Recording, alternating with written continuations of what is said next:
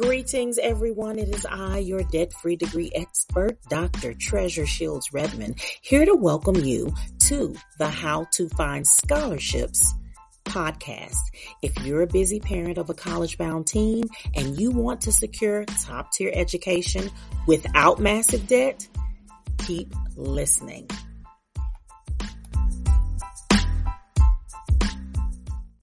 All right, so you are a group of parents who have decided not to shackle your child to decades of debt. And I'm about to tell you what your transcript has to do with scholarships, what the kiddos' transcripts, I'm telling you, at least one HBCU on the list, yes, what your transcript has to do with scholarships. So, first off, what is a transcript? Some parents may be saying, what is a transcript? The transcript is a record of your child's classes they have taken at the school. When scholarships require a transcript, and when schools, colleges, through their applications require a transcript, they are looking for documents that can look like the ones I'm showing on the screen now. I am showing you some examples of what your transcript could look like. And those of you who have gone to college, the parents here that have gone to college, will recognize it not only from their college transcripts, but also from their uh, their own high school transcript. It's a document with a seal, the name of the school, and the list of courses. Now, that document can also con- include the child's graduation date and year, their GPA. At some schools, the transcript also lists their ACT or SAT scores or PSAT scores or any other sort of test. For instance, if you have a state test in your particular state, that could be on the transcript. And in some schools, they put the class rank down, right? The class rank on the transcript. And if you're wondering, what on earth is class rank? Well, you may be familiar with the term valedictorian, right? The valedictorian is the person who made the highest GPA by the time they got to senior year, they looked through all of the grades, and this person had a 4.012. And the next person next to them had a 3.9. So that person with the 4.012 became the valedictorian. But the 3.9 person became the salutatorian. And then under that was the third person and the fourth person with the highest GPA. So class rank is the number uh, according to GPA that your child is. And if your child is in a big school, like a graduating class of 500 kids, and their number seven, that is impressive. If they are in a school of only 20 kids and they're number seven, that is that's not that impressive. So that's what that's the kind of information that class rank translates. So one of the ways to get scholarships is for you to help your college bound team get the best grades they can. Now, if you don't have a shining, perfect, excellent GPA, that doesn't mean, number one, that you can't get into college. And it also doesn't mean, number two, that you can't get scholarships. There are scholarships that don't even mention GPA or have a very common GPA requirement. For instance, a 2.5 in the US in general is just a strong C average. And there are scholarships that either don't mention a GPA or ask for a GPA that some people would consider low. It's not a B or an A. Now, you want to help your kiddo think of their high school career as like a dollar, right? You have ninth grade, 10th grade, 11th grade, and 12th grade. On the screen, I have a picture of a man holding up four fingers. Every year is 25 cents and they want to get as close to all the, the pennies each year as they can so that by the end of their high school career, they wind up with as close to a hundred of the pennies, a hundred of the cents, a hundred percent as they can, right?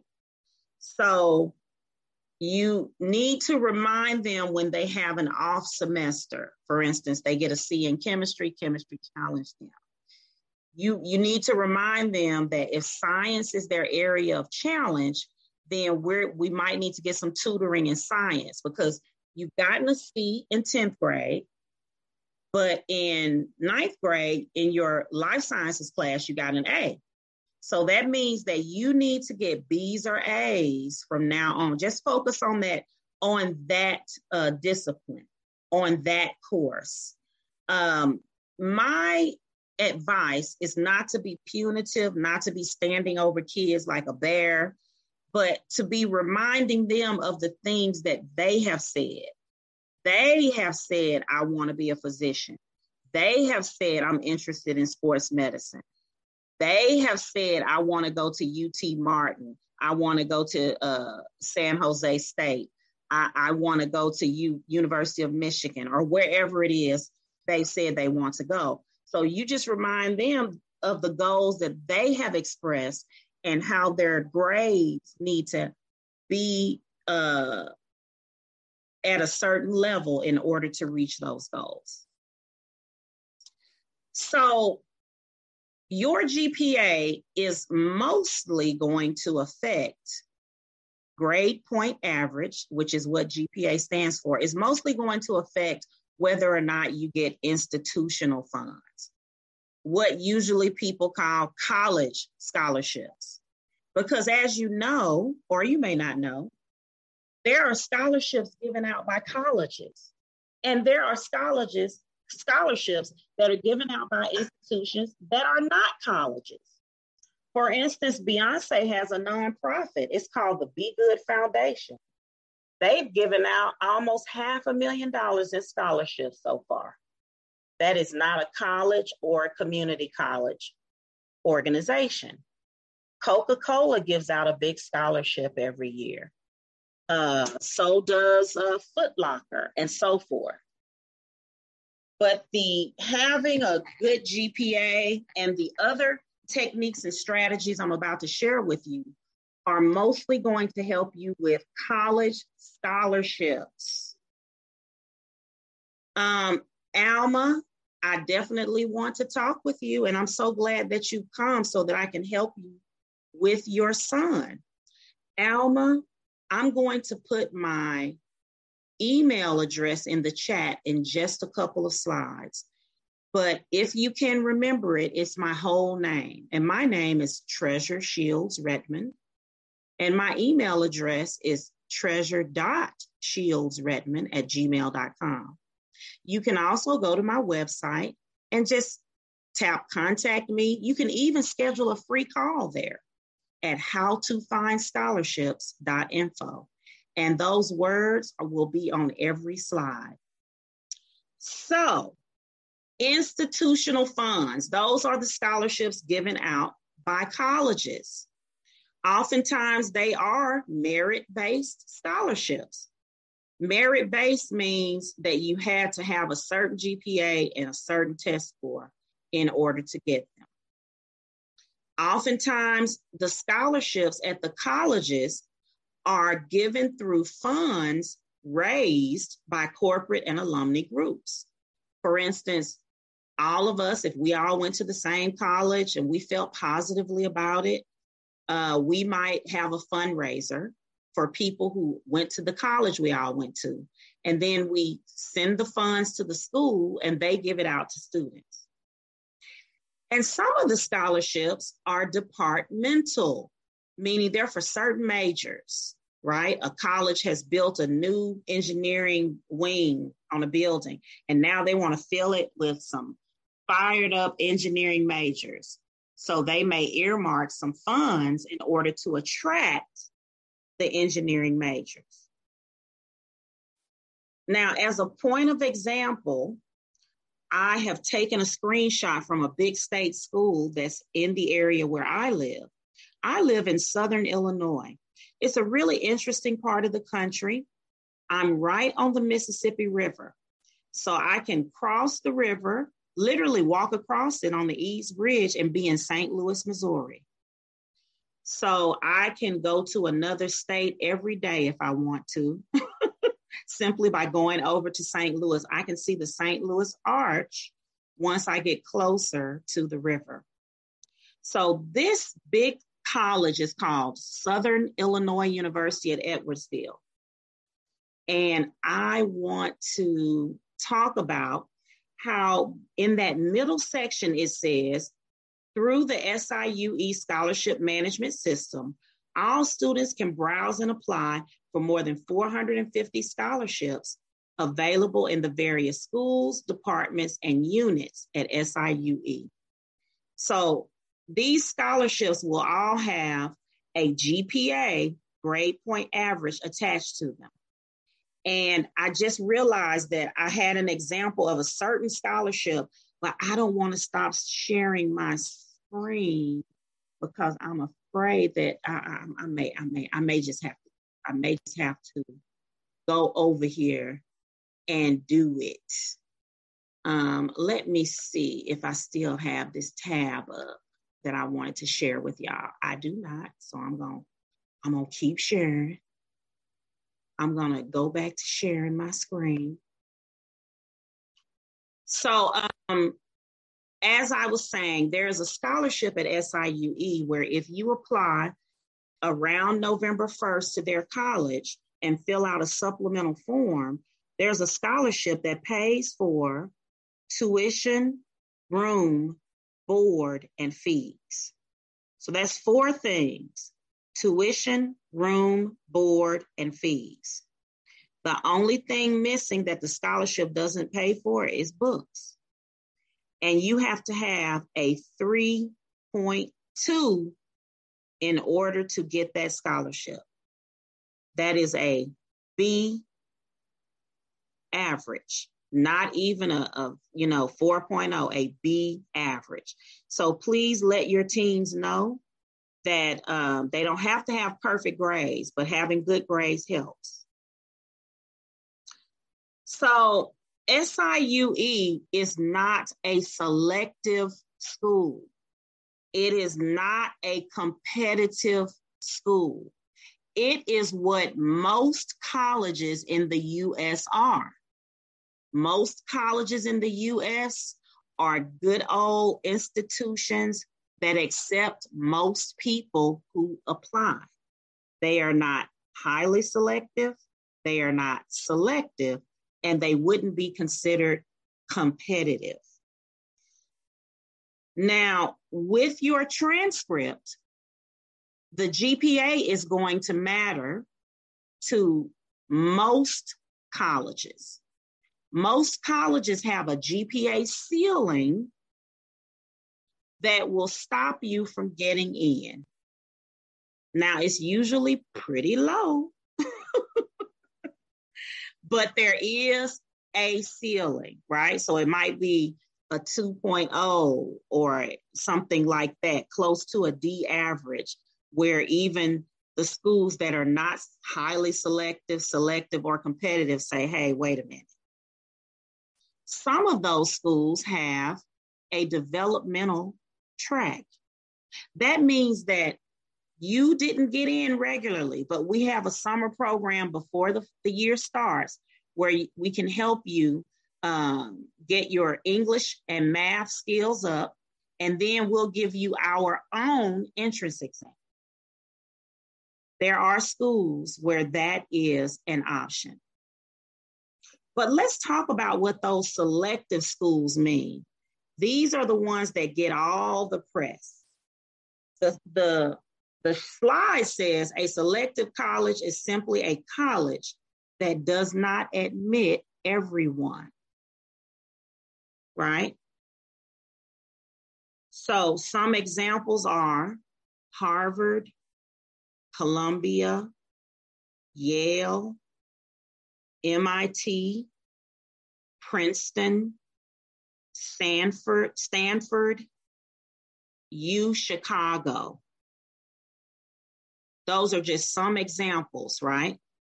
Sometimes we hear some of those schools called Ivy Leagues. And most of the colleges, like I said, admit most of their applicants. But the headlines, the sexy stories, the Good Morning America, the CBS Good Morning, the feel good story of the day is usually about a number of a small number of highly selective colleges, right? So there's a picture on the screen of a of a young man, handsome African American teen. He says, I simply thought I would try. And the headline is Teen Admitted to Every Ivy League School, right? Now, the Ivy League schools don't just look at your GPA. The Ivy League schools also look at the classes you took. And let me just put a pin in it right there and say, in order to get a college scholarship, the type that are given out by colleges, you have to be accepted into the school. So the reason I'm talking about getting accepted, getting in, is because that is the only way to be offered these awesome scholarships that will cover all of the expenses of school. So this slide asks, what are Ivy League schools looking for in your transcripts? Because remember I said, most colleges are just looking at GPA. They aren't really delving that hard into the types of courses you took. If you got a GPA, uh, if you if you receive a diploma or um, the HiSET, which is what they now call the uh, uh, GED, from your state, most colleges are going to accept you into their school. However, these highly selective, selective, and competitive schools are going to look at the classes you took. So, Ivy League schools, which is just another word for some of these selective and competitive schools, they want to see students who have consistently challenged themselves throughout high school by taking progressively more advanced courses and earning high grades. Progressively more advanced courses and earning high grades. So, to a Ivy League, a child with a 4.0 who never took an honors class or an AP class is less attractive than a child with a 3.7 who took honors classes in ninth grade, transitioned to taking at least one AP class per semester in 10th grade right? So they want to see that you took more advanced courses and you did well in them. So, what do we mean by honors and AP? So, both AP and honors classes can make your college applications more competitive, but AP exams offer an additional bonus the potential to earn college credit. Almost every university in the US takes the AP exam if you make a score of three or above, and it becomes college credit at that school. So you can take, you know, AP English literature and not have to take freshman composition or first literature class at the university you go to. If at the end of your AP class you took the exam and made a three or above. This is why AP courses can lead to a debt free degree in two ways. Number one, there's a test you can take which will allow you to turn that high school class into college credit, meaning you will effectively take fewer college classes, thus making your college degree cheaper. Right? College degree is cheaper if you take less classes. And number two, it weights your GPA so that you will be eligible for more college scholarships. So here's what this means. At your child's high school, they can get an A plus in something. That means they got 100 in that class. And that means that's a 4.0. That's four points for that class. But if it is an AP class, it's a 4.3. So if you ever meet young people, or if your teen is one of those people who has a 4.2 GPA, it's generally because it has been weighted by advanced placement classes, AP, advanced placement classes. Thank you for doing that, Ebony. Thank you so much for putting that in the chat. Now, pros and cons. AP classes, they're on campus, they get to have classes with their friend, it weights your GPA. Cons, the college credit depends on a test. So it is possible that your child could have a teacher who does not prepare them as well as they could be prepared, or they could just, you know, not do as well on the test as they had hoped. Um, and it is possible that it's not accurate to the college level class, right? So we know that the college rigor is different. There's a lot less hand holding by the professor or none at all. So uh, it may not be the most accurate representation of what college rigor is like. Now, the other choice on this slide is something called dual enrollment. This is something that um, parents ask me about really often. Within the last two decades, um, dual enrollment has become almost standard at high schools. Colleges have realized that another income stream is the high school students in their community. And I hate to say cynical things like that to you all, but that's exactly what is happening.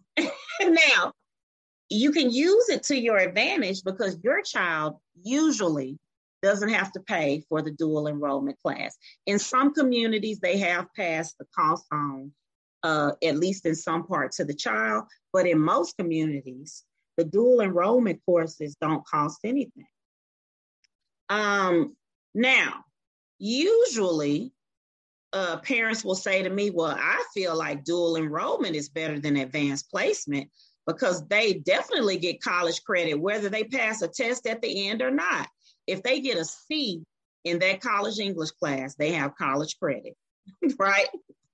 Whereas in the AP class, you could get an A in the class, and at the end, you could not pass the test, and you had done all that work, and it was not, uh, it does not translate to, to college credit. And here's what I would like for you to think about the dual enrollment class is from a certain college. So that course will definitely transfer to that college. However, it is not guaranteed that the course will transfer to other colleges. Those of us who have either transferred schools or gone to a school with other schools' credits may know that uh, when you transfer, you sit down in an office and they go over your transcript and they tell you how much they're going to take. so, here is my advice. If your child is including highly selective, selective, and competitive courses in the in, uh, colleges, rather, in the list of colleges they're they're applying to, I would recommend AP. If your child is going to colleges in the state that they are uh, living in, and uh, they are not including these you know, highly selective schools or Ivy Leagues, I would recommend dual enrollment. It's almost guaranteed that the colleges in their state are going to take, you know, those community college classes or that local universities classes that they're taking. And that is one more way to make your degree cheaper. So let's talk about ways to help your kiddo make the best grades they can. Number one, Choose courses at the right difficulty level. Even though we have spent some time talking about how honors and AP courses are more attractive, if they make D's in honors and AP courses, it's a wash. But if they can make A's and B's in the regular curriculum, that would be better.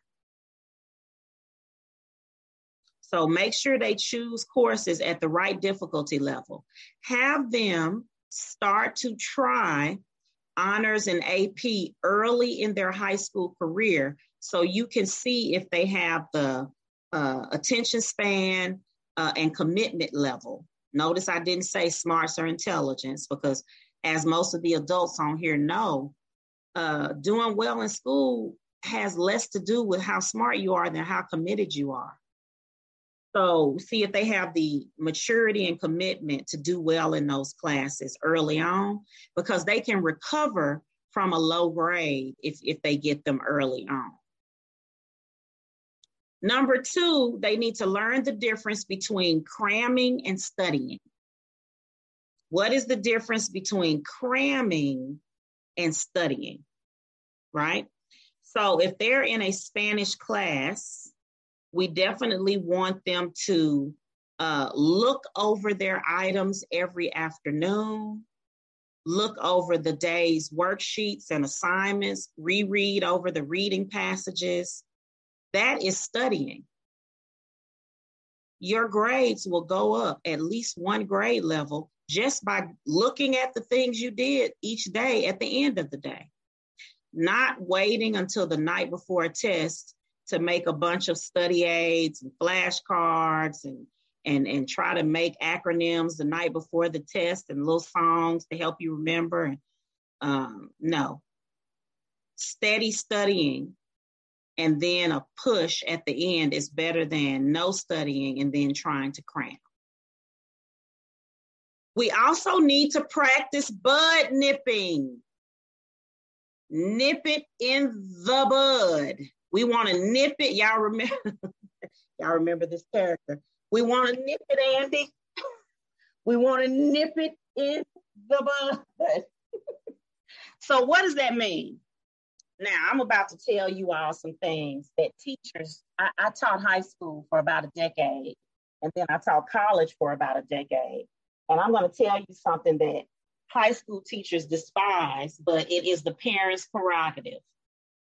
So let's say that you and your child have gotten on board with each other. You are a team about this college thing. You're going to help them in the most in the in the way you can with the most integrity.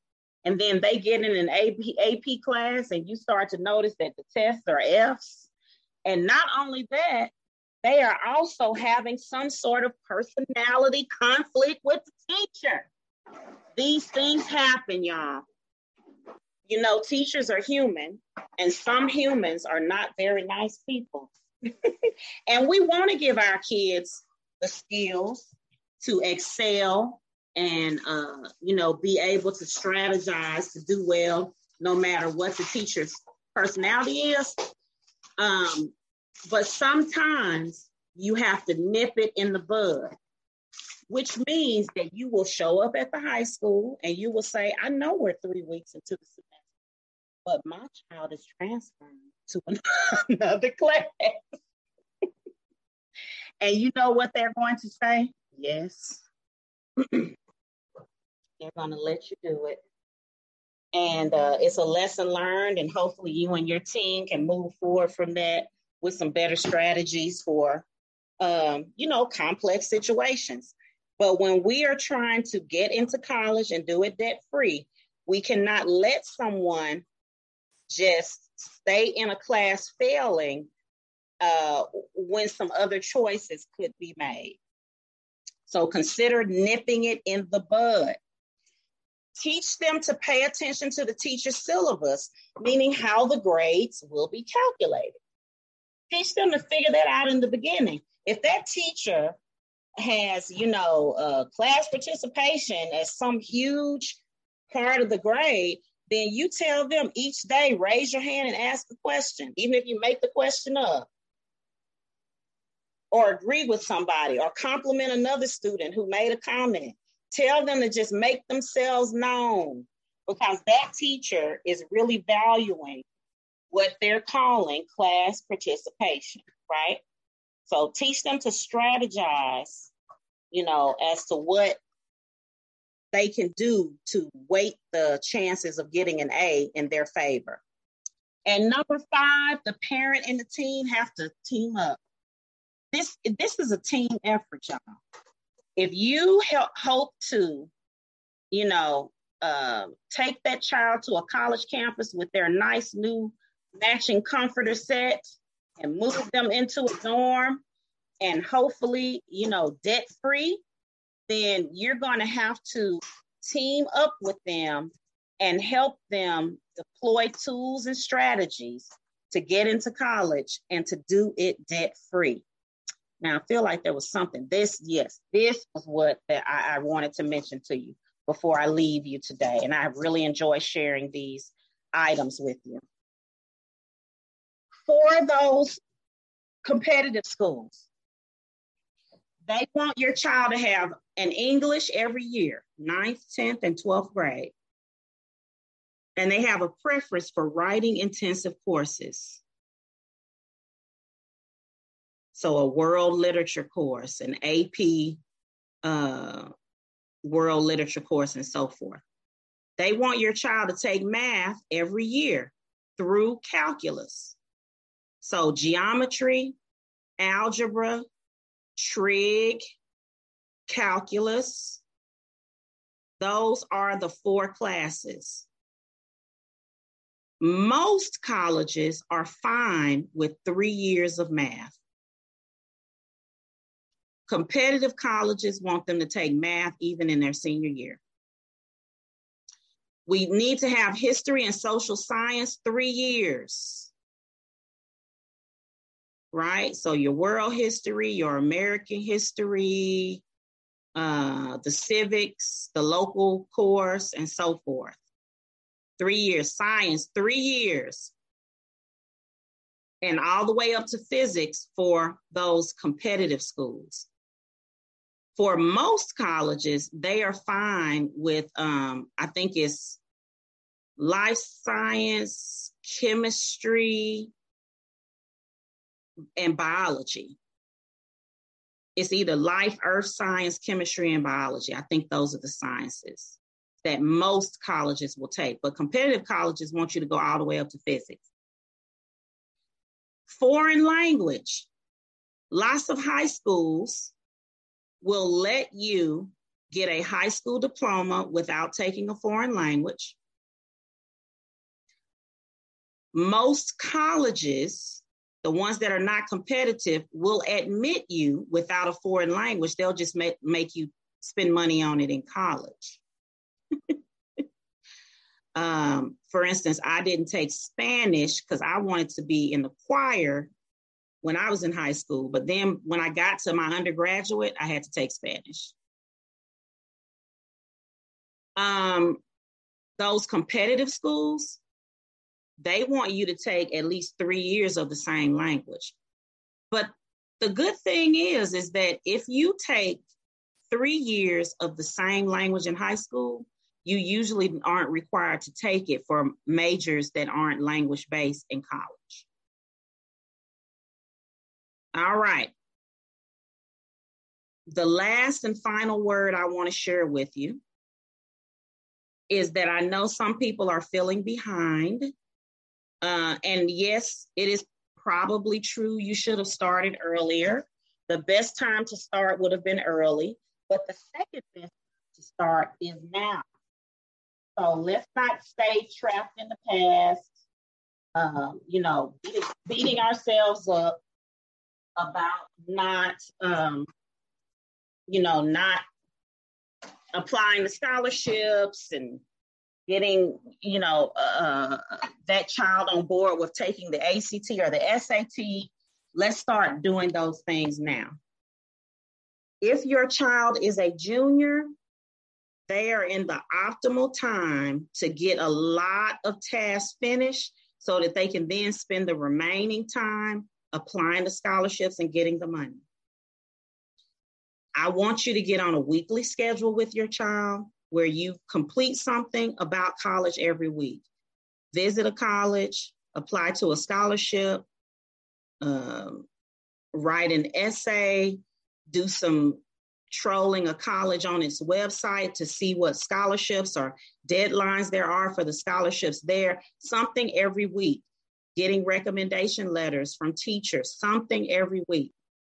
And then fall of their senior year, we're going to hit it hard because October is FAFSA, November is pressing submit on college applications, and then apply to those big scholarships and visit schools and maintain the intensity.